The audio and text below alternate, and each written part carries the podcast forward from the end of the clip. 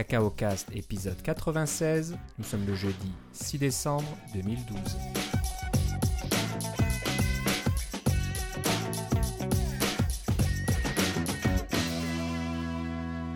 Bonjour et bienvenue à tous dans ce nouvel épisode de Cacao Cast. Comme d'habitude, Philippe Casgrain est avec moi. Comment ça va, Philippe? Ça va pas mal, et toi, Philippe? Ça va pas mal aussi. Oui, c'est Euh, ça. Et je, je dis pas ça va très bien parce que ça va pas mal parce que bon, c'est la fin de la, c'est la fin de l'année. Il y a toutes sortes de trucs qui se télescopent. euh, et puis j'ai presque pas vu mon fil Twitter dans les dans les dernières euh, dans les dernières deux semaines euh, parce que j'ai été j'ai bossé sur des tas de trucs dont on on parlera peut-être maintenant, peut-être un peu plus tard. J'ai bien hâte de vous en parler. Oui, bah c'est un peu la même chose pour tout le monde, euh, pas mal occupé au travail, et puis comme euh, vous le savez tous, euh, iTunes Connect va fermer ses portes pendant une Oui. semaine à peu près aux alentours de Noël, donc c'est un peu le rush là pour finir des applications et puis vrai, les hein. soumettre, les soumettre voilà, au App Store à temps. Hey, tu me rappelles que tu me rappelles que j'ai soumis une version de iChibi, mon programme de qui Ah. contrôle iTunes, dès que iTunes 11 est sorti. J'ai fait des vérifications, des tests, puis j'ai soumis une nouvelle version. Et puis, ça faisait un bout que j'avais pas soumis une nouvelle version, alors c'était la version qui avait le sandbox, Ok. euh, le bac à sable. Heureusement, j'avais tout testé le bac à sable auparavant, puis tout fonctionnait correctement, alors ça m'a pas causé de problème, mais euh, ouais. Donc euh, iTunes 11 n'a rien cassé, c'est toujours. euh, Non, au niveau du scripting, il y, y avait une coupe de petites bricoles, là, mais vraiment rien de... Je veux dire, si vous faites pas la mise à jour de iChibi, parce que vous utilisez iChibi, ça va continuer à fonctionner, mais il y a quelques petites améliorations. Entre autres, un truc que je suis super content dans iChibi euh, 1.4, c'est... euh, vous savez que c'est une petite fenêtre qui est toujours par-dessus les autres, mais dans, les- dans la version actuelle, il fallait cliquer dans la fenêtre pour l'activer, puis là, ensuite, on pouvait cliquer sur les contrôles.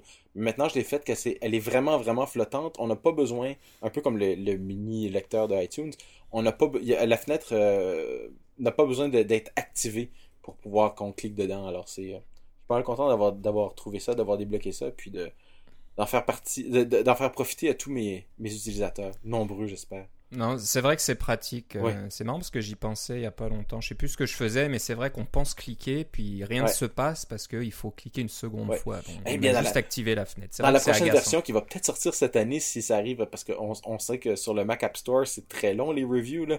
Ça a baissé un peu dans les dernières semaines, mais apparemment, ont parlé d'un mois des fois là, pour avoir un review. Là.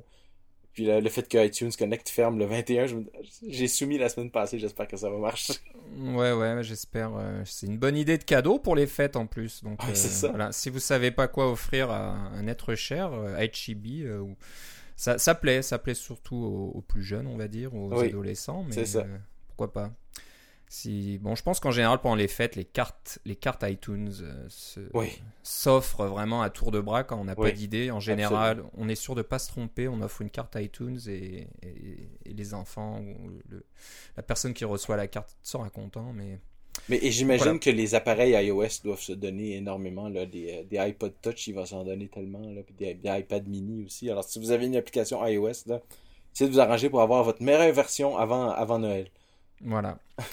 Donc pour finir un peu sur ce sujet, j'en parlais avec euh, un collègue justement. Il pense que bah, c'est peut-être d'expérience, mais juste, juste avant les fêtes et juste avant euh, la fermeture d'iTunes Connect, les personnes qui, qui testent et qui revoient vos, comment dire, qui font la revue de vos applications travaillent euh, plus ou moins 24 heures sur 24. Donc apparemment, on travaille sur une, une application actuellement au travail et on pense la soumettre demain soir en espérant que si elle n'est pas revue pendant le- la fin de semaine, elle, elle euh, perd pas de place, on va dire, dans la file d'attente euh, pour, pour passer un petit peu euh, à temps, on va dire, avant la fermeture. Donc, Ben, moi, pour avoir soumis deux applications iOS dans les trois dernières semaines, elles ont pris une semaine à chaque fois.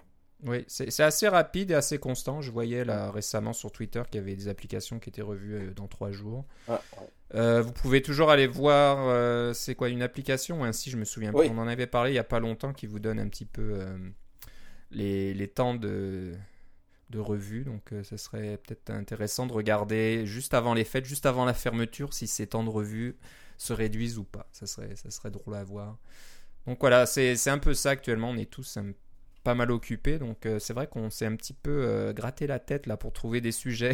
D'habitude, on n'en manque pas, on en a plein, et puis il suffit qu'on relâche un petit peu la tension et on, pense pas avoir grand chose, mais il y a quand même pas, pas mal de petites choses qui se sont passées dernièrement ou des, des choses intéressantes dont on va discuter dans l'émission. On va commencer par Twitterific 5, donc une nouvelle version d'un ancien client Twitter. C'est apparemment le premier client Twitter. C'est le premier sur iOS en tout cas, parce qu'il voilà. a même été développé dans le temps qu'il n'y avait pas de SDK.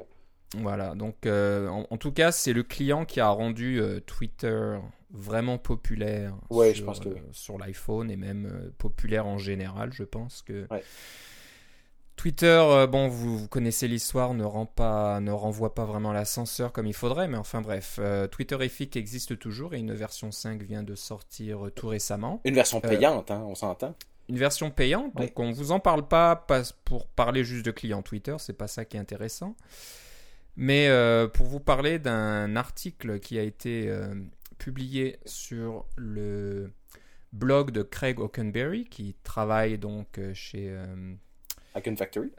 Icon Factory et qui, a, qui, est l'auteur de la première version de Twitterific et qui a travaillé sur cette version 5. Euh, il, il était plus vraiment le, le, leader du projet, mais il a quand même, euh, d'après les statistiques qu'il nous donne dans, son blog, il a quand même travaillé pas mal dessus. Hein, sur, euh, que je vous dis ça, sur 2032 commits. il en a quand même.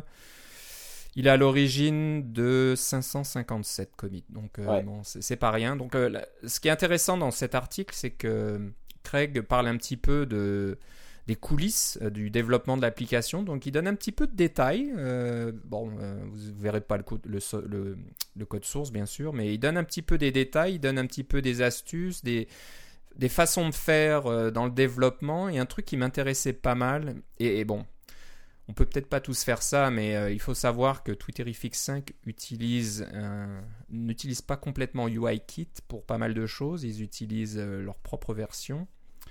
Et bien sûr, le nom s'appelle Caméléon. Euh, on en a déjà parlé, oui, on en a, une déjà version Mac, la version Mac de Twitterific est bâtie là-dessus. Et puis c'est en open source aussi. Ouais, alors, si je lis entre les lignes, apparemment, ils ont Caméléon pour iOS aussi. ben, oui, si je comprends bien. donc, ils ont fait leur propre version et ils ont carrément aussi revu euh, tout ce qui est UI euh, appearance, donc euh, pour, pour ce qui est customisation de, l'interface. ils ont leur propre mécanisme et ce qui était intéressant de, voir, c'est que tout ça est basé sur des fichiers de configuration qu'ils donnent à leurs designers et les designers peuvent J'imagine utilisent Xcode avec le code source. C'est ce que j'ai compris, moi. La, dernière version. Mais ils, se font des builds finalement ils se font leur propre build, ils changent pas le code source, ça c'est pas leur problème, c'est pas leur euh, bah, responsabilité. S'ils changent, il y a peut-être quelque chose qui va arriver qui leur fait, qui leur plaira pas. Voilà, c'est possible, mais pour tout ce qui est interface, ils utilisent ces fichiers de configuration et donc s'ils veulent déplacer euh, un bouton, un élément ou je ne sais quoi de quelques pixels vers la droite ou vers le bas, et eh ben au lieu de d'envoyer un, message instantané au développeur pour lui dire est-ce que tu peux euh, bouger le, bouton de 4 pixels vers la droite ben, ils, changent ce fichier de configuration eux-mêmes, ils redémarrent l'application euh, dans le simulateur ou sur leur, appareil et ça y est, le, le, bouton s'est déplacé. Donc c'est assez intéressant. Je pense que Caméléon est disponible. Hein, oui, c'est un open source. Mac. Alors je, ne sais pas s'il a été, euh, il est en open source sur iOS déjà. Je ça, je l'ai pas. Je ne pense pas non. J'espère que ça se fera, on sait jamais, mais bon, ça serait intéressant de voir comment ça fonctionne. Peut-être que c'est déjà le cas sur macOS. Que, mais, je sais pas qu'est-ce qu'il y a avec les développeurs de, les développeurs Twitter de créer leur propre framework parce que Lauren Brichter, qui a fait le Tweety et qui a été euh, qui est devenu un employé de Twitter par la suite et, qui a lancé Letterpress dont on a parlé un peu, je crois. Euh, il a fait un framework complet d'implémentation d'équivalent de AppKit pour son jeu Letterpress en OpenGL. Oui, oui. Et ouais, il disait que c'était un peu pour s'amuser, pour, euh, pour, apprendre. C'est sûr, quand on est très talentueux et, très brillant comme ça, on peut se permettre de, de passer un peu de temps là-dessus. Mais et, surtout qu'on n'a pas de, de, de, demande externe. Oui. Ce que ça dit aussi, c'est que quand on a suffisamment d'argent ou de, de, un coussin suffisant pour pouvoir euh, faire ce qu'on veut, euh, on peut vraiment faire ce qu'on veut. Puis des fois, ça a des résultats. Je suis sûr qu'il y a des gens qui ont fait des trucs qu'ils voulaient qu'ils veulent jamais publier par la suite. Lui, il l'a publié, ça marchait très bien. Mais c'est quelque chose à se rappeler aussi. C'est bon d'avoir euh, d'avoir un coussin puis d'être euh, d'avoir une, une, petite fortune, disons-le comme ça. Alors l'intérêt, c'est qu'on n'est plus dépendant de bugs d'Apple. Hein. On n'a pas besoin d'ouvrir un radar s'il y a un problème. Et ben, on va dans son propre code et puis on, change. j'avoue que c'est, j'avoue que c'est une chose dont je, dont je m'ennuie un petit peu quelquefois. Dans mon ancien boulot, je, créais le système d'exploitation. Alors quand il y avait un bug dedans, euh, on pouvait carrément aller dans le système d'exploitation puis corriger le bug. Ça, ça, c'était vraiment chouette. Ça d'avoir ce, niveau-là. Mais par contre, le nombre de cheveux qu'on a perdu pour des trucs, et puis des fois, il y a des bugs qu'il faut simuler, parce que le programme qui tourne s'attend à ce que le bug soit là. Euh, mais ça, c'est... Euh, ouais. Euh, c'est pas évident. C'est un monde différent, c'est ça. Ouais, ouais. Mais enfin bref, c'est pas mal, c'est intéressant à lire, c'est en anglais, désolé, mais bon, c'est pas trop, trop difficile, je pense. donc voilà, Craig a toujours de, de bonnes choses à, nous raconter, c'est vrai. Absolument. Vraiment intéressant. Et puis, euh, il, y a pas mal de liens aussi. Il fait des références à d'autres choses euh, qui se sont passées un petit peu autour de Twitterific, autour des API de Twitter, etc. Et donc, euh, pas, pas, mal de choses à apprendre en lisant cet article sur furbo, furbo.org. Oui. Et ce qui est vraiment bien de Craig, c'est que malgré le fait qu'il soit très grand dans la vraie vie, il ne parle jamais de haut. Non, il est très, très, très sympathique. Oui très approchable. Oui. Donc voilà, euh, on voulait. comme il est plus âgé que moi, il, me donne espoir. Ouais, ouais. Bah moi, moi, j'avoue que c'est un petit peu euh, une inspiration pour euh, moi et puis peut-être pour toi, pour pour les personnes qui sont un peu plus âgées, qui ont dépassé la quarantaine là, et on se fait un petit peu pousser sur, le côté par ces par ces petits jeunes là qui, qui sont très brillants, qui développent tout un tas de choses, etc.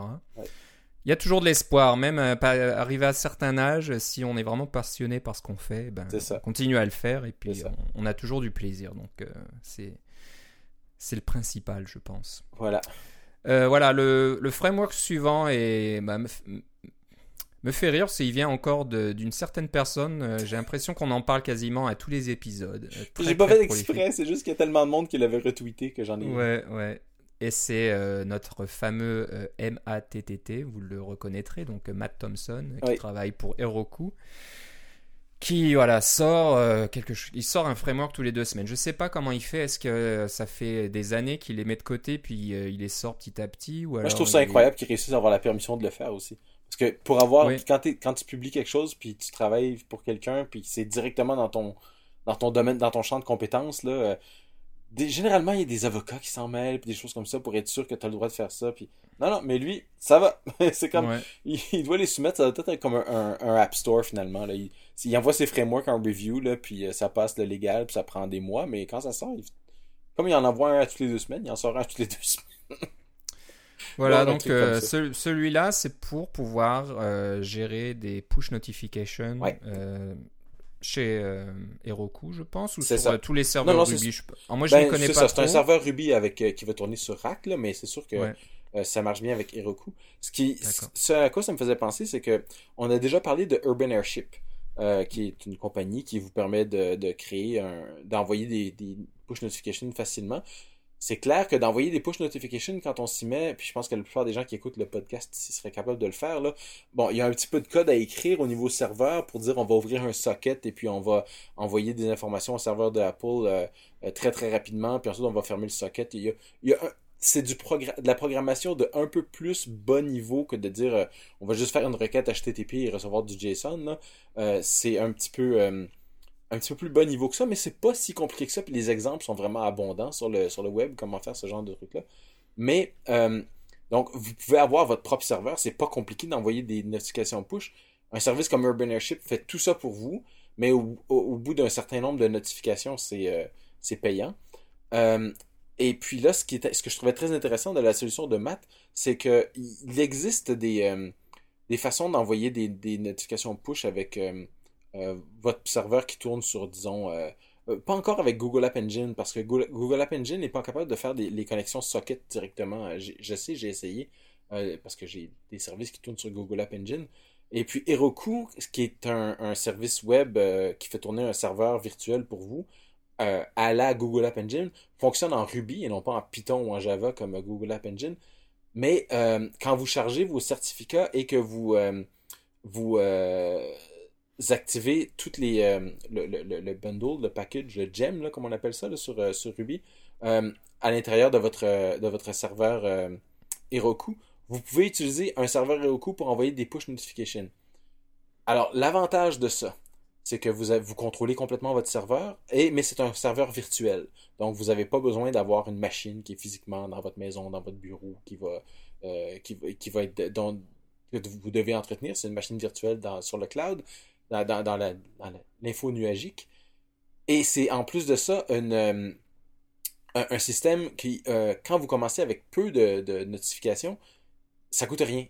D'avoir un, il y a pas des dinos, je pense, chez, euh, chez Heroku. Mais pour avoir une, un, dino comme ça, puis il y, a, un certain nombre d'heures que ça peut tourner. Là. à la base, c'est gratuit, donc vous pouvez l'essayer gratuitement, ça vous coûte rien. Et puis quand vous augmentez, si vous voulez augmenter le nombre de dinos, là, il commence à vous charger 9,99 par mois, etc. Des choses comme ça. Mais des prix tout à fait raisonnables parce que si vous commencez à envoyer cette quantité-là de push notification, ça commence à être intéressant d'avoir le serveur. Euh, parce que Urban Airship, dans mon, dans mon exploration brève que j'en ai fait, je trouvais que ça devenait rapidement euh, assez, assez coûteux pour envoyer des oui, oui. C'est ce que j'ai entendu euh, dire aussi autour Par de contre, au début, c'est gratuit. Si vous envoyez des trucs avec, avec peu d'usagers, ça va très bien Urban Airship aussi. mais dans les deux cas, avec Urban Airship, ça vous fera quand même un serveur. Moi, j'utilise Google App Engine pour donner, envoyer un ping à, à, à Urban Airship pour qu'il s'occupe de, de, faire mes, euh, mes notifications push. Mais euh, donc ça prend quand même quelque chose qui tourne euh, de façon permanente. Là. Ça pourrait être un serveur à la maison, mais là, c'est ce qu'on essaie de ne pas faire. Bref, je trouvais intéressant d'avoir la possibilité de le faire sur Heroku aussi pour, pour si vous aimez d'abord si vous aimez programmer en Ruby ou si vous voulez simplement explorer Heroku et puis les push notifications ensemble, ça peut être un bon, un bon framework pour le faire. Ouais. En plus, c'est pas mal, il y a une petite interface utilisateur, donc vous pouvez voir les, les, les, appareils qui sont enregistrés pour recevoir des notifications. Et il y a même une petite simulation, donc si vous allez envoyer une alerte, un, message à, vos, vos, appareils enregistrés, vous pouvez voir à quoi ça va ressembler quand euh, vos, utilisateurs, vos utilisateurs vont recevoir ce message. Donc euh, c'est assez sympathique. C'est une petite touche euh, intéressante. Moi, je, vais peut-être y penser de, l'utiliser parce que j'ai fait un. Bon, vous savez que je fais un programme qui s'appelle STO Synchro, euh, qui, vous donne les données de la Société de transport de l'Outaouais, les, les, horaires des choses comme ça. et sur le site web de la STO, euh, la, page principale, il y a une petite section qui s'appelle Nouvelles. Alors, ils mettent, euh, ils mettent leur site web à jour et puis ils mettent des petites nouvelles là-dedans pour dire, bon, disons, euh, je sais pas moi, le circuit numéro 31 est dévié à tel endroit ou à cause de la parade du Père Noël, les circuits 44 et 46 ne seront pas sur la rue principale. Ce genre de, nouvelles-là. Alors, moi, j'ai écrit un petit, petit module dans, mon programme qui, quand vous allez dans l'onglet des, des jours fériés, je l'ai remplacé par l'onglet événements. Et puis, événement, bien sûr, il y a les jours fériés pour vous dire que, bon, le samedi, euh, euh, pardon, le, lundi 24 décembre, ça va être le service du samedi, des choses comme ça. Euh, mais en plus de ça, je lis directement leur page web et j'en extrais l'information et je la présente sous forme de table view. Et puis là, l'utilisateur sur son téléphone sur son iPod, s'il est sur en, Wi-Fi, directement les, les, nouvelles du site web de la STO sans avoir à aller sur le site web de la STO et sont présentées de façon évidemment beaucoup plus convivial pour un téléphone qu'un petit coin d'une grande page web, on s'entend.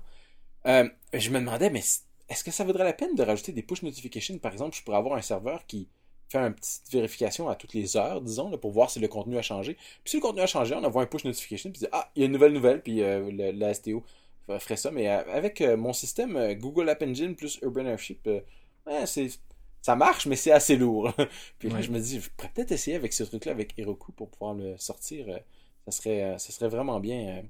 Euh, puis ça serait peut-être une plus-value. Puis évidemment, comme l'utilisateur est toujours en contrôle total de ses push notifications, c'est lui qui décide, ah, finalement, je ne les veux pas, les push notifications de STO Synchro. Ben, on, pourrait. On, peut, on peut donner le choix à l'usager. C'est toujours intéressant de, de donner un peu de choix. Voilà, donc euh, sur le, c'est sur GitHub, bien sûr. Vous allez sur le compte de Matt, M-A-T-T-T, et euh, le framework ou l'application s'appelle Rack Push Notification. Oui. Et ça donne même un petit exemple euh, comment, comment utiliser l'application à partir d'iOS, donc pour pouvoir envoyer des, des notifications, j'imagine, à partir de. Ah non, pour pouvoir s'enregistrer pour recevoir des notifications, pardon.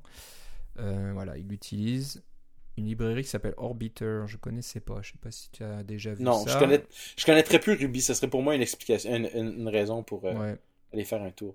Mais bon, euh, comme par hasard, Orbiter, devine qui l'a écrit. Laisse-moi deviner, c'est euh, c'est Matt Thompson.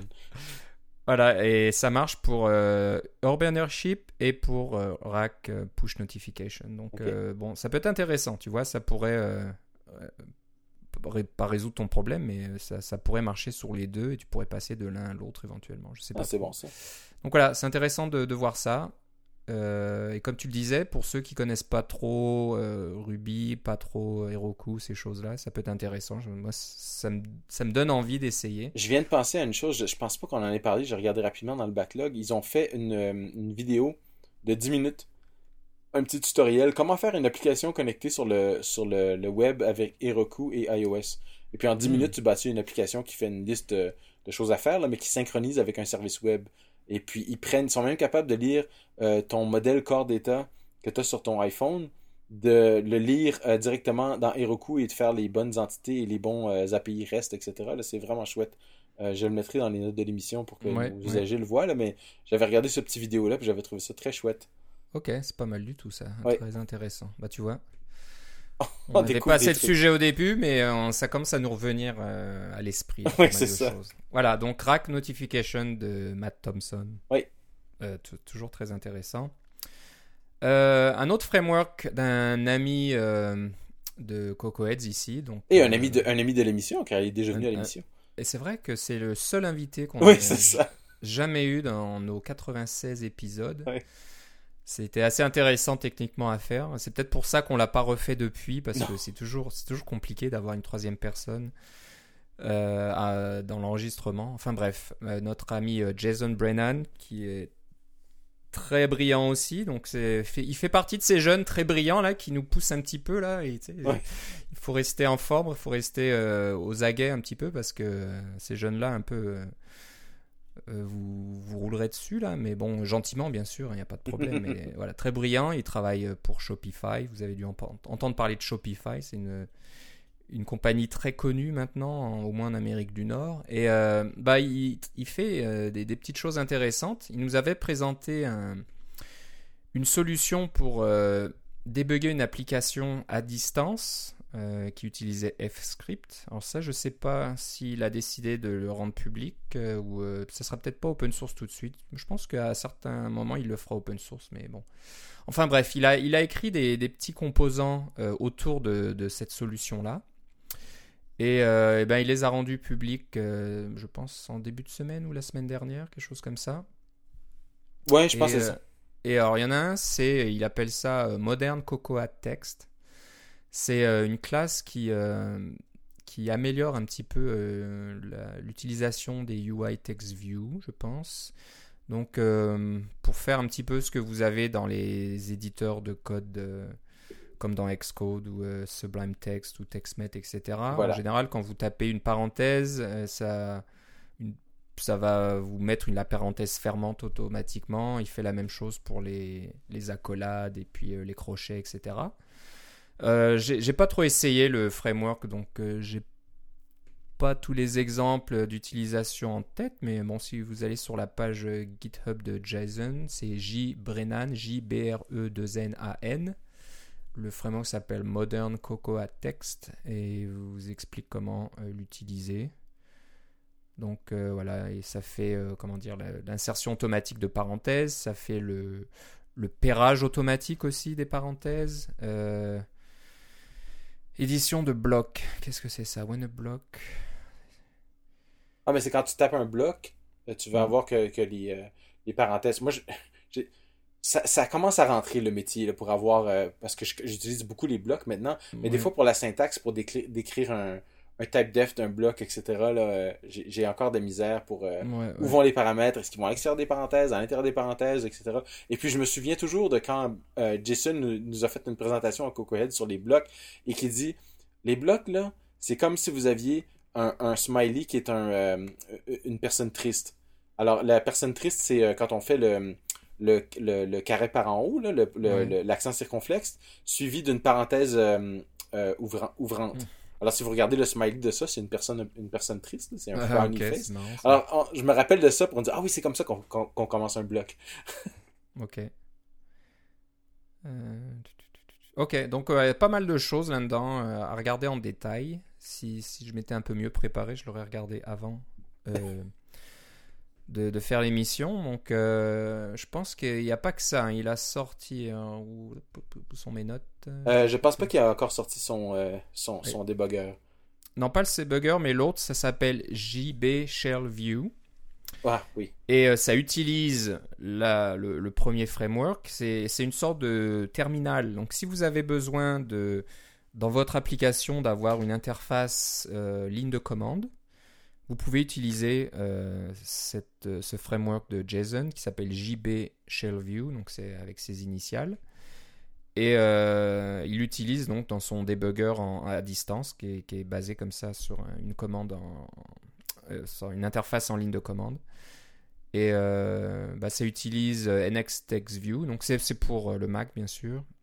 Ça supporte l'historique des commandes, donc vous pouvez voir les dernières commandes que vous avez tapées. Bien sûr, ça utilise euh, le, le, pairage automatique des parenthèses, etc., comme on, a, on en a parlé. Et ça marche de façon asynchrone. Donc vous pouvez euh, taper une commande, ça va envoyer faire le, traitement de votre commande euh, en tâche de fond, et puis le résultat viendra plus tard, un petit peu comme un vrai, une vraie console ou un, vrai terminal Unix. Et c'est ce qu'il utilise donc dans son application. Et c'est vrai que ça peut être pas mal. On avait parlé un moment, je crois que euh, oui, il n'y a pas très longtemps qu'on pouvait mettre un petit euh, service FTP des fois dans son application Ouais. ou un, un petit serveur web, etc. Ben, Ouais. On peut mettre aussi un petit service Telnet par exemple dans son application. Je me souviens dans, dans mes vies précédentes, euh, quand je travaillais sur des applications client-serveur Windows 2000 et des choses comme ça, on avait, on avait notre serveur qui avait une interface graphique avec le, le- le client tel quel, etc. Mais on avait aussi un service Telnet Ah oui, c'est tellement sécuritaire en plus, hein, ça. c'est tellement sécutaire, c'est sûr que bon, c'est pour ça Dans on le monde moderne, là, c'est pas le genre de truc à faire. Mais pour débugger, ça va bien, ça va très Mais bien. voilà, à l'époque, on avait ça, on pouvait toujours rentrer euh, dans le serveur par telnet et puis euh, faire des commandes de service, etc. pour, pour voir un peu des statistiques, etc. Mais on- vous pouvez le faire dans votre application. Bon, vous peut-être sécuriser euh, telnet en utilisant euh, les. Ouais. Et, et puis, c'est- comme quand vous allez regarder les, euh, les, les frameworks de JSON, si vous faites le tour un petit peu, j'aimerais rappeler quelque chose dont on a déjà parlé, mais que je me suis mis à utiliser. Ça s'appelle euh, JB Contained URL, URL Connection. C'est une petite classe qu'il a fait qui vous permet de créer des, euh, des- quand on veut avoir des connexions HTTP, etc., là, pour les API web qu'on utilise souvent dans nos programmes, là, euh, puis qu'on va avoir des, des, euh, des callbacks euh, basés sur les blocs. Euh, donc, vous pouvez di- directement fournir le bloc de quand- j'ai la connexion, quand elle va avoir été établie avec les données, etc., donne-le-moi euh, dans le bloc directement à cet endroit-là. C'est super pratique. Euh, et puis, je suis en train de tout refaire mon code depuis que je l'utilise JB, URL, Contain URL Connection. Pour, c'est du code que vous avez peut-être déjà écrit parce que vous voulez utiliser les blocs et puis NSURL request, euh, c'est bien, mais c'est pas suffisant là, parce que ça marche avec des delegates, etc. C'est un peu gossant. Euh, vous voulez utiliser les blocs, vous voulez être un peu plus moderne. On en a déjà parlé, je m'étendrai pas plus, mais euh, je vous dis, si vous n'avez pas regardé ça et que vous faites des API web ou n'importe quel genre de truc vous voulez des callbacks avec des blocs, c'est vraiment, vraiment bien. Voilà. Donc voilà, si vous voulez savoir un peu euh, comment ça se passe tout ça, allez sur le compte GitHub de Jason. Donc encore Oui. une fois, c'est J-B-R-E-2-N-A-N. Et vous pouvez au- aussi aller sur son blog euh, qui est vraiment très bien. Oui. euh, qui s'appelle spe- nearthespeedoflight.com. Oui. Alors, je vais pas les player, mais c'est ça- voilà, c'est comme ça se prononce. Et puis évidemment, la police de caractère sur son site web, c'est Futura. Et en plus, il utilise un CMS qu'il a écrit lui-même. Oui, c'est ça. On va pas faire la chose simple. C'est pas du WordPress, non, non. Je crois que c'est écrit tout en Ruby, mais euh, c'est Oui. un truc, un truc Sinatra, maison. en fait, mais oui, c'est ça. Voilà, Sinatra qu'il a fait lui-même. Donc euh, voilà, c'est Jason est vraiment quelqu'un de très intéressant. Il nous fait en général des présentations passionnantes à Cocoheads. Donc Voilà. vous voulez lui passer un- le, le salut s'il nous écoute. Et puis on vous souhaite tous d'avoir un Coco Heads, un Jason dans vos Coco Heads. Ouais, ouais, ça aide toujours d'avoir des, des gens brillants comme ça. C'est un peu notre maths euh, à nous à Ottawa. Oui, c'est ça. Jason avec deux N à la fin. Voilà, on va peut-être faire ça. Jason avec 3, on va rajouter un troisième N. Ouais, c'est ça. Euh, voilà, euh, on voulait parler aussi d'un petit, petit truc, euh, parce qu'on en parlait, je pense, en, en plus à la fin d'un Cocoheads, peut-être du dernier Cocoheads. J'étais en train, moi, de m'amuser un petit peu avec Jenkins pour euh, vous un peu apprendre euh, de, de quoi retourne l'intégration continue. Oui. Donc, euh, on en a parlé un petit peu déjà de l'intégration continue. dans le passé, peut-être pas vraiment en détail, mais. euh, on- Non, c'est ça, mais euh, on a tous les deux euh, un intérêt pour ça et puis on a j'avais même investigué plusieurs serveurs d'intégration continue, je sais pas si on en avait parlé. Je ne crois pas parce qu'il n'y a pas de il y a pas de Jenkins dans mon backlog là. Euh, mais j'en avais regardé un qui était basé sur Ruby et qui était bien mais qui était un peu de base et puis Jenkins qui est très très bien mais le gros défaut c'est qu'il est en Java. Ouais. Et je dis le gros défaut parce que des fois ça me tente pas d'installer Java sur mon Mac, ça vient plus sur les Macs par défaut puis des Non, c'est très facile à installer. Java, Oui, hein. pas. Jenkins. Java est facile à installer, Oui, mais c'est, je pense que c'est la l'étape la plus facile de tout le processus. Installer Java, c'est vraiment le plus facile. J'avoue que voilà, euh, insta- Alors je l'ai fait. J'ai dû passer euh, une journée, une journée et demie. euh, Oh quand même hein. ah, quand même, parce que à partir de zéro, sans trop de connaissances, Est-ce que tu as suivi la recette? J'avais pas la recette. Voilà pourquoi. Ah, c'est ça, voilà. c'est pour Ah, ça, après, je t'en ai parlé. Je dis, Ouais. il doit y avoir moyen de faire ça plus simplement. Et puis, c'est là que tu m'as dit, attends, attends, j'ai, je connais, il y a une recette, il y a quelqu'un qui euh, te donne tous les détails et tous les, toutes les étapes à suivre. Parce qu'il a passé cette journée et demie à le faire, puis il a dit Voilà. tant qu'à le faire, je vais documenter.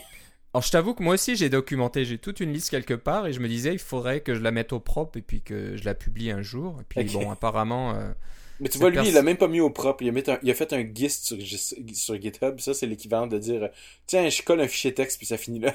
voilà, c'est ça. Donc, euh, C'est notre ami Jonathan White. Jonathan White, donc, euh, c'est, je crois que sur Twitter, c'est SCHWA. Oui, je pense que c'est un peu son choix, c'est son, son, son On va dire c'est son choix, oui. Ouais, donc euh, bon, il a fait une liste qui vous explique comment euh, installer Jenkins, mais c'est vrai que c'est sans liste comme ça, c'est assez compliqué parce que j'ai cherché, j'ai passé pas mal de temps sur Google. Il y a comment beaucoup d'étapes. comment faire ça. Il y a beaucoup de listes différentes et il y a beaucoup Oui. de cas d'utilisation différents. Des fois, c'est avec GitHub, des fois, c'est pas avec GitHub, des fois, le serveur est euh, il y a un serveur dédié qui est visible, donc on peut faire ces fameux Ouais. callbacks de GitHub. Donc s'il y a une modification faite dans GitHub, GitHub va appeler Jenkins, etc. pour que Ouais. Jenkins fasse son travail.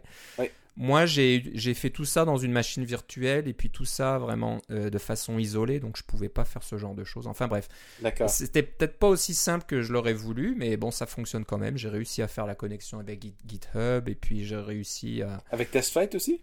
Euh, non, j'ai. Alors, je, je, suis- je, peux le faire, je pense. hein, mais je pense savoir comment le faire, mais je suis pas allé jusque là pour automatiser le processus de A à Z. Donc, Ouais. euh, d'un commit dans GitHub qui va dans Jenkins, qui exécute les tests unitaires, etc., qui ex- exécute euh, des frameworks comme KIF, KIF, là, Keep Ouais. Functional, ça on en a parlé euh, dans le passé, donc pour pouvoir tester l'interface utilisateur de votre application. Et si tout ça fonctionne, de créer euh, une nouvelle build dans TestFlight et puis le distribuer à vos testeurs. Ça, c'est la partie que j'ai pas fait vraiment parce que j'en ai pas besoin. Mais je pense que tu voudrais pas faire ça à chaque commit. Tu voudrais l'avoir, disons, euh, un par, euh, un par jour, là, ton, ton, Voilà. ton Alors, il y a build, soit euh, ça, soit euh, une solution, c'est puis c'est de mettre euh, une chaîne de caractères un peu spéciale dans votre message de commit. Donc, si vous voulez dire, Ah oui. bah, ça c'est TestFlight, on peut peut-être écrire TestFlight avec euh, des dièses ou, des étoiles ou j'en sais rien. Et puis Ouais, ouais, ouais. Euh, Ah, Jenkins va voir, oh, oh celui-là, il faut que je crée quelque chose. Donc, euh, Ouais. on peut aller vraiment très loin. Jenkins, c'est très Ouais. très puissant. Faudra probablement qu'on en reparle dans, dans l'émission un peu plus en détail. Et puis, je vous dis, si son plus gros défaut, c'est qu'il est écrit en Java, euh, ça, ça veut dire que tout le reste, c'est vraiment, vraiment bien.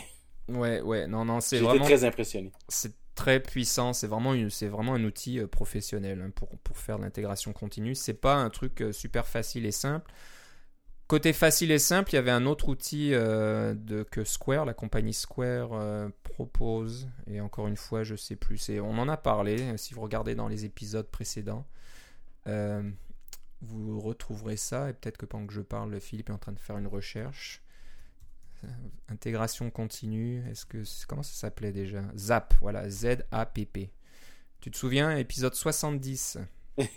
C'est 18 novembre 2011. Ouais, c'est voilà. un peu plus d'un an, mais on en avait parlé. Donc euh, c'était Square qui fait. euh, Alors ça c'est la, la version simplifiée, on va dire. Si vous voulez pas vous casser la tête avec Jenkins et que vous avez besoin de quelque chose de très simple, ça va juste faire euh, la compilation et puis plus ou moins exécuter vos tests et puis euh, en gros c'est tout quoi. C'est peut-être pas très évolué, mais ça peut suffire pour certains.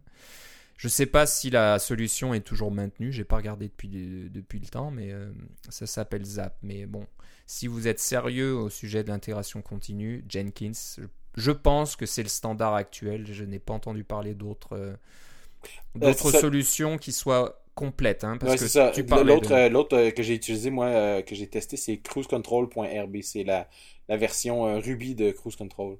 Ouais. Et puis, je trouvais ça bien parce que c'était c'était c'était simple. J'avais déjà Ruby d'installer sur ma machine. J'avais pas besoin d'installer des trucs particuliers. Mais le fait est que j'ai installé Jenkins sur le Mac Mini de la maison parce que de toute façon, il y avait déjà Java dessus. Parce que de toute façon, mes enfants jouent à Minecraft, qui est en Java. Et puis, moi, ce qui m'a simplifié la vie énormément sur cette machine-là, c'est que j'ai créé un compte Jenkins. Oui. Alors, j'ai un utilisateur qui s'appelle Jenkins, j'ai son petit icône et tout ça. Et mes enfants m'ont dit C'est qui, c'est qui Jenkins? Ah, c'est pas grave, c'est une personne. Ça a l'air d'un ça a l'air d'un, d'un majordome, c'est rigolo. Mais euh, c'est ça, je l'ai installé sur un, Mac Mini avec un, son compte à lui, il fait ses propres affaires et puis ça fonctionne super bien. Ouais. Donc voilà, si euh, ça sera dans les notes de l'émission hein, sur le gist, gist.github.com et c'est le numéro 4033966. Euh, voilà, c'est pour ça, qu'on fait de la radio, c'est ça. Ça explique comment installer Jenkins, Xcode, GitHub, euh, bah GitHub hein, lié avec GitHub, et puis avec TestFlight et Hockey. Donc si, on a parlé aussi de Hockey pour oui distribuer les, les, tests à vos bêta-testeurs. Tout ça sur un Mac mini, j'imagine que ça marche sur n'importe quel Mac. Mais Absolument, mais probablement même dans une machine virtuelle. Mais voilà, ce qui est drôle, c'est que l'étape numéro un de cette liste, c'est acheter un Mac mini. c'est ça. Donc, j'imagine que si vous êtes un développeur indépendant, par exemple, ou une petite compagnie, euh, une petite, une petite structure, euh, bah, l'idéal, c'est d'avoir un, Mac mini dans un coin qui ne fasse que ça. C'est sûr que vous c'est peut-être pas l'idéal de mettre Jenkins sur un des portables, par exemple, des développeurs et qui qui ferme la nuit et puis euh, voilà vous pouvez rien rien non si vous êtes sérieux avec l'intégration continue il y aura une machine qui va le faire tout le temps et elle va faire à peu près que ça voilà. Euh, moi je le euh, fais à la maison parce que j'ai très peu de projets là. enfin j'ai pas besoin j'ai pas de besoin en build extrêmement puis extrême mais la, la, machine est partagée mais en fait le Mac mini de la maison il est jamais vraiment éteint Exactement. Donc voilà, c'est une petite liste sympathique. J'aurais aimé la voir plus tôt. J'aurais probablement passé moins de temps, mais d'un autre côté, j'ai appris pas mal de choses. C'est toujours euh, un bon challenge d'essayer d'installer quelque chose comme ça. Puis Mon étape préférée dans ça, c'est quand il, il dit euh, accepter le dialogue. Êtes-vous fou, vous voulez installer Java? Ouais, c'est un peu ça. C'est le seul truc qui se dit ah là, je prends un petit risque. Java, c'est toujours un petit problème de sécurité. Euh, si Apple l'a retiré de. Ben, potentiellement. Ben, techniquement, euh, euh, Oracle est supposé sortir des mises à jour plus souvent que Apple pouvait en sortir. Je pense que c'est possible. Donc, enfin, bref, ça, ça, fonctionne. Voilà, on voulait en parler et voilà, on en a parlé. Donc, si vous suivez ce GIST, GIST ou GIST, je sais pas comment tu dirais ça, mais euh, il y aura pas mal d'informations là-dessus. Oui. Euh, bah, on va finir euh, bah, par deux petites choses. Ah, on a un petit truc rigolo pour terminer. Je voulais juste parler en passant de quelque chose que j'ai entendu récemment en écoutant le podcast Core Intuition. On en a aussi parlé, je pense. Donc, mm Menton Rees et Daniel Jalkut. Daniel Jalkut, euh, deux développeurs euh, nord-américains, euh, américains, là, qui, qui, ont un, podcast très intéressant. Ils sont tous les deux développeurs indépendants et ils ont toujours pas mal de choses intéressantes à dire. Daniel développe Mars, Mars Edit et puis Menton développe à plusieurs choses, mais il a une, une, application de gestion de vidéos sur le Mac qui fait Tweetmarker, une application non, c'est plus Tweetmarker maintenant. Je crois que c'est Watermark. Je crois il a changé le nom pour euh, des problèmes euh, avec Twitter. Il voulait pas avoir des problèmes de, marque déposée avec eux. Bon, il fait pas mal de choses. Et euh, bah, dernièrement, il parlait d'un truc. Alors, ça n'a rien à voir. C'est pas du développement. C'est pas iOS, etc. Mais c'est quelque chose que je voulais faire depuis longtemps. et puis, je me suis décidé à faire ça cette semaine. Et je vous conseille de le faire si vous êtes dans le, le même cas que moi. Et je suis sûr que vous l'êtes tous ces services en ligne auxquels vous vous inscrivez, vous utilisez souvent la même adresse courriel, hein, parce que ces services vous demandent toujours une adresse courriel. Pour, euh, c'est souvent l'utilisateur, donc euh, GitHub par exemple. premier exemple, GitHub, vous utilisez certainement votre adresse courriel principale pour euh, vous, enregistrer auprès de GitHub, mais vous faites ça aussi auprès de PayPal, peut-être auprès de tout un tas de services. Et on a vu dernièrement que des personnes se faisaient voler leur pas leur identité, mais quasiment leur identité, uniquement parce que un pirate avait réussi à craquer leur compte de courriel. Un, un, seul de leurs comptes, c'est ça. Comme tous les comptes sont reliés ensemble. Et c'est, tu parles probablement de, de Matt Ronin.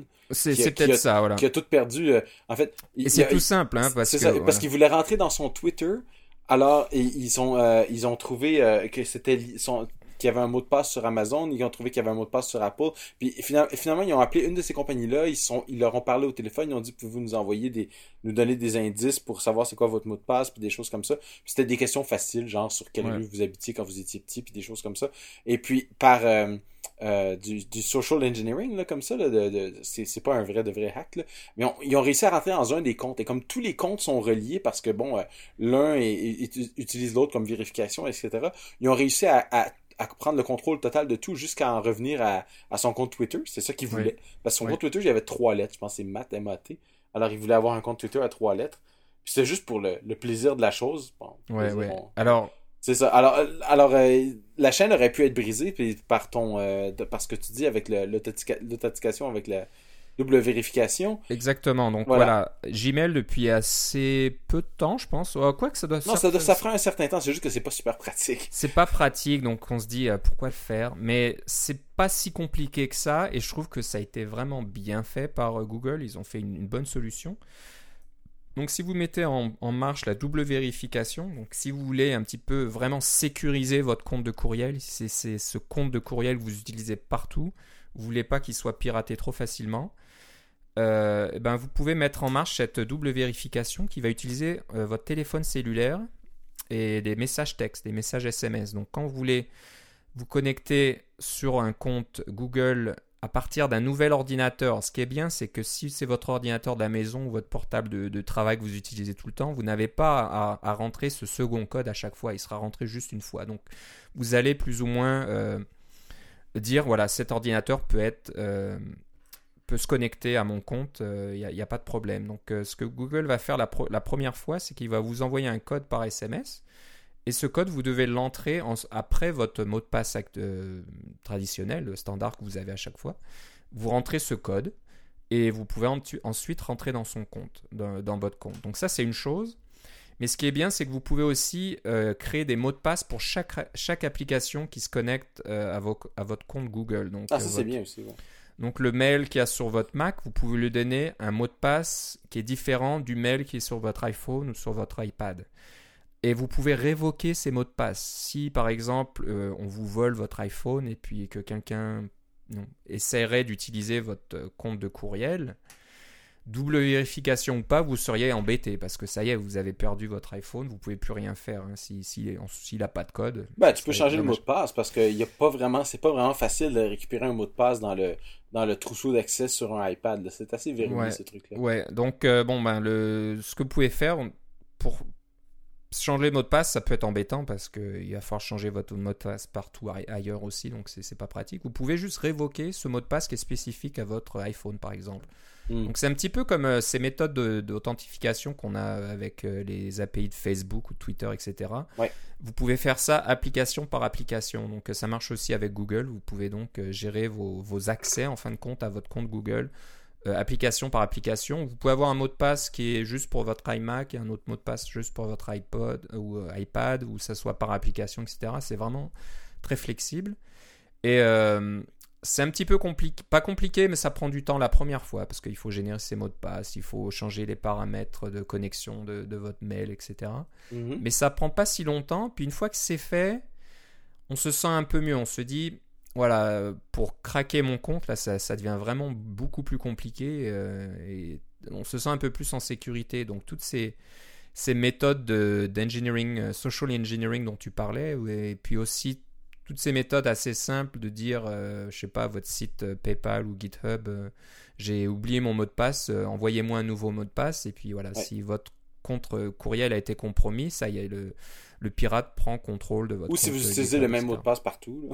voilà, donc c'est un peu dangereux. Donc ça, c'est une partie un petit peu, là, en écoutant ce podcast là de Core Intuition, je me suis dit, C'est vrai que j'y pense, de- faire. j'y pense depuis un bout de temps, et puis il faudrait que je le fasse. Donc voilà, je me suis Mais dit, tu vois, quand on démarre un compte Google App Engine, c'est exactement comme ça. Moi, en fait, j'ai dû demander à quelqu'un de me prêter son télé- leur téléphone parce que la seule façon d'ouvrir un... que j'avais pas de téléphone à l'époque. La seule façon d'ouvrir un compte Google App Engine, c'est que Google t'envoie un SMS Ouais. avec un code. Et puis c'est la seule façon, parce que sinon, euh, il se retrouverait avec des tonnes de gens qui... euh, des, des, des robots de spam qui... euh, qui s'ouvrent des comptes Google App Engine et puis qui euh, font toutes sortes de trucs pas trop... euh, pas trop recommandables avec Ouais, leur Google App Engine. ouais. Donc, euh, ouais, je pense que c'est pas mal. Il faut, il faut prendre ça un peu plus au sérieux. On a tendance à être un petit peu feignant et se dire, ouais, c'est c'est ok, il n'y a pas de problème. Qui est-ce qui, est qui va pirater mon compte? Il n'y a, rien à voler. Puis on se rend compte que c'est fait Il y a du monde qui font ça pour le, pour le sport, pour le pour le plaisir. sport, pour euh, c'est fait des fois automatiquement. Tu sais, il y a, y a- il y a Ouais. des, des- des pirates qui ont des scanners qui vont trouver où sont les les faiblesses euh, chez les certains utilisateurs de certains services, etc. Donc euh, il, faut, il faut vraiment se, mé- se méfier et surtout encore une fois quand votre compte de courriel est la clé de tous vos services, de votre vie plus ou moins en ligne, euh, il faut prendre la sécurité au, au sérieux à ce niveau-là. Donc Ouais. moi je pense que d'avoir une double vérification, d'avoir un outil comme OnePassword euh, sur votre Mac et qui génère des mots de passe euh, euh, compliqués et différents pour chaque service, c'est une bonne chose aussi. Donc voilà, si on fait ces deux choses-là, je pense qu'on est assez tranquille, on n'a pas trop de d'inquiétude à avoir euh, quand on utilise tous ces services en ligne. Voilà. C'est un, je voulais juste, je voulais juste voilà, c'est en parler. euh, Si, si vous êtes comme moi, vous, vous y pensez, puis vous l'avez pas fait, ben je vous conseille de, de vous y mettre là en fin de semaine, de passer une heure ou deux, puis de, de mettre tout ça à plat et vous verrez que c'est vraiment une bonne chose. C'est comme se brosser les dents ou avoir des bons backups. Voilà, c'est c'est un peu de l'hygiène euh, C'est un peu, de, informatique. un peu de l'hygiène informatique. On dort mieux la nuit. Bon, on va finir par euh, une petite chose rigolote. Euh, Oui. Vous connaissez probablement le jeu Portal. Ah, Portal c'est c'est un classique maintenant. C'est un classique. euh, pour C'est marrant, j'y ai quasiment jamais joué. J'ai regardé mes enfants y jouer de temps en temps. J'aurais dû essayer moi-même. Il a, été, il- il a été gratuit sur Steam pendant un certain temps. Tu peux avoir la version Mac. Ouais, ouais. Donc, euh, bon, c'est une sorte de jeu de puzzle euh, en trois dimensions, là, avec... euh, alors, je vais, je vais pas essayer d'expliquer le jeu, mais... C'est un peu déroutant, des fois. hein. C'est vrai qu'au niveau euh, conceptuel, Ouais. le jeu est très bien exprès. fait, rien que pour Ouais. ça, parce que des fois, on se dit, mais comment ils ont réussi à faire ça? C'est assez, assez marrant, finalement. Ouais. On, on peut passer d'une... quasiment d'une dimension à l'autre, d'un endroit à l'autre, et puis...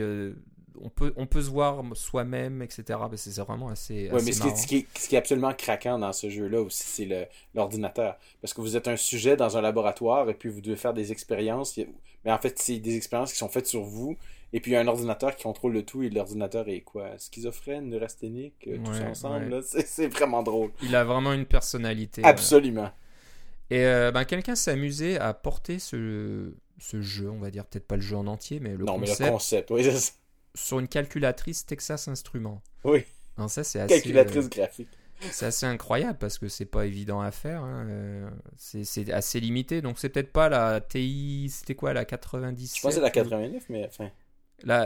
Il y avait un modèle qui était vraiment très très populaire euh, dans notre jeunesse. Là, on, on rêvait d'avoir ça. Je me souviens que avant que les ordinateurs personnels soient vraiment populaires, et ben, on avait juste des calculatrices et dès qu'on pouvait avoir une calculatrice programmable, c'était vraiment euh, le, le super truc.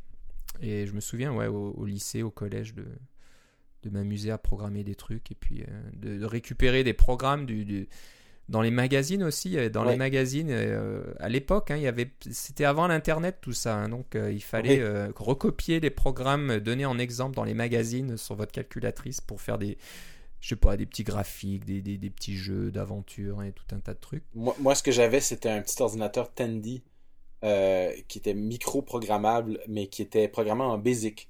Alors, il y avait une ligne d'écran, puis c'était euh, en, en ASCII, et puis on pouvait programmer ça en BASIC, et puis on pouvait évidemment rentrer des chaînes de caractères. Alors, je pouvais mettre des notes et des trucs comme ça pour avoir des. Ah non, c'est ma calculatrice, mais en fait, il y avait les formules dedans et tout. C'était vraiment Ouais. Ouais, ouais. Ah, puis Enfin, la- je pouvais le brancher sur un appareil à cassette avec un adapteur pour enregistrer des programmes. Puis Ouais, ouais. J'avais une imprimante thermique aussi. C'était un espèce de gros truc à peu près gros comme une machine à coudre. Le bon vieux temps. Ah, Voilà. c'est ça. Enfin bref, euh, Les jeunes aujourd'hui avec leur iPhone. s'est amusé à faire ça. Tu peux le télécharger. en Oui, plus. tu peux Alors, télécharger. c'est en quel format quand on va le télécharger? Ça doit pas être évident. Écoute, là, moi, installer des, des, des, logiciels sur les calculatrices TI, je pense que ça dépasse notre, notre mandat.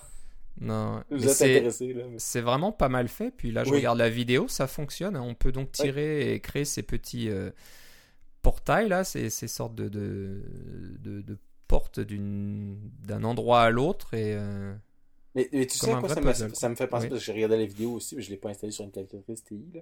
Euh, ça me faisait ça me fait penser à Load Runner. Je sais pas si vous vous rappelez de ça, c'était un jeu sur Apple II où on se promenait puis on faisait des trous pour pour tomber, il y avait des échelles, il fallait remonter, il y avait des méchants qui nous couraient après, il fallait faire tomber dans des trous et puis les trous se reformaient au bout d'un certain temps.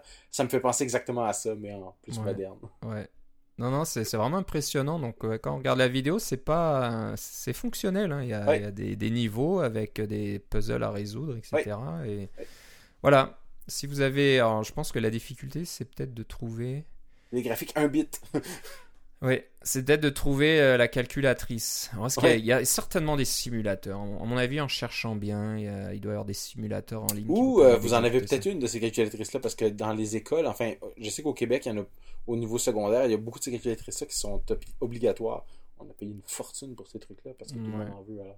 Évidemment, après ça, mes filles s'en sortent. Exactement. Donc voilà, cherchez un petit peu euh, dans votre grenier, vous avez peut-être trouvé une calculatrice qui fonctionne, vous la rechargez, puis vous pouvez jouer à, Portal. À Portal euh. Et impressionner vos amis. Voilà. Donc, euh, non, c'est sympathique. C'était, C'est bien rigolo.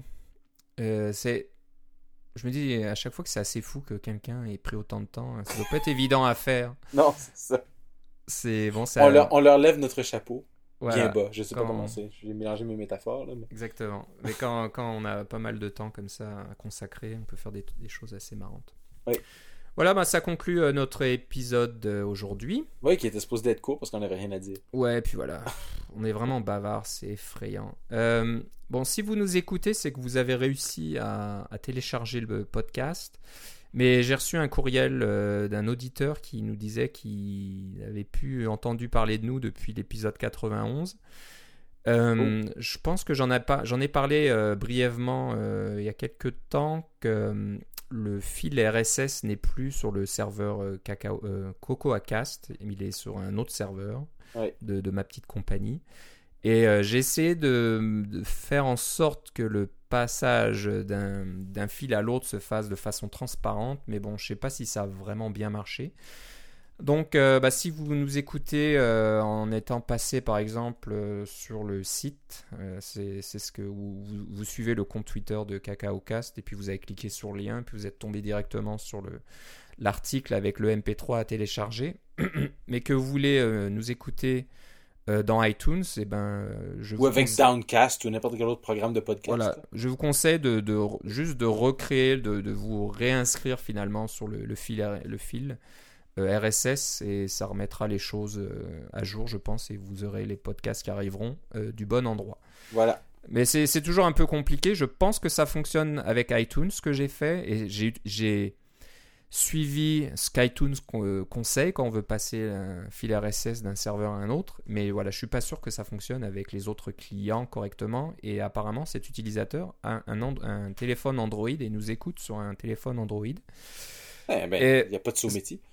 Non, non, ben, on, respecte, on est content qu'il nous écoute. Euh, Absolument. on n'a rien contre Android, c'est juste que moi personnellement, ça m'intéresse pas trop. Donc, euh, moi, je, dirais que je, suis curieux, mais là, j'avoue qu'avec mon nouvel emploi qui est 100% coco, là, c'est plus difficile de trouver le temps.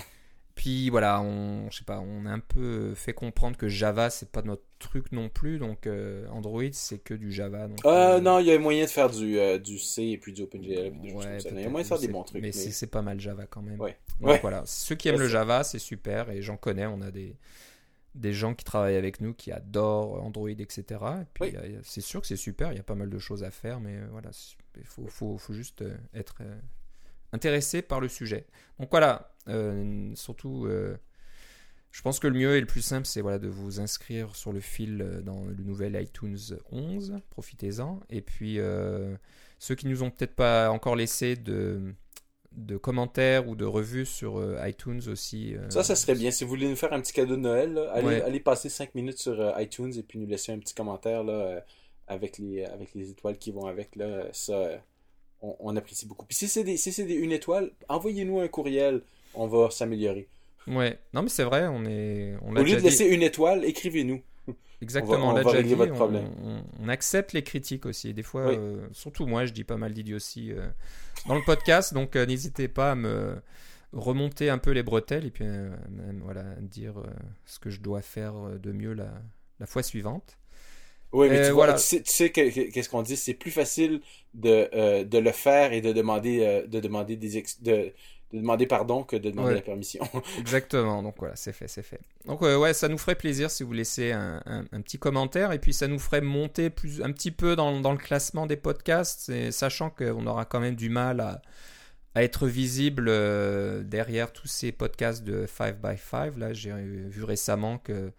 Oui, mais eux autres sont en anglais, hein, alors nous, on est une niche. Voilà, dans, dans les podcasts français, voilà, sur le développement et la technologie. Ah, on est pas mal bien, nous. Je pense que, voilà, on est, euh, on est peut-être euh, pas trop loin dans la liste.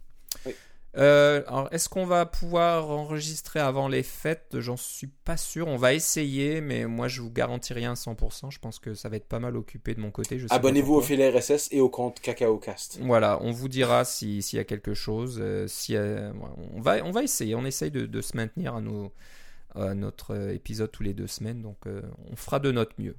Voilà. Mais voilà, sinon, euh, ben il y, a toujours d'autres choses à faire et puis euh, les, cadeaux à acheter et tout ça. Donc je sais que vous serez vous aussi occupé de toute façon.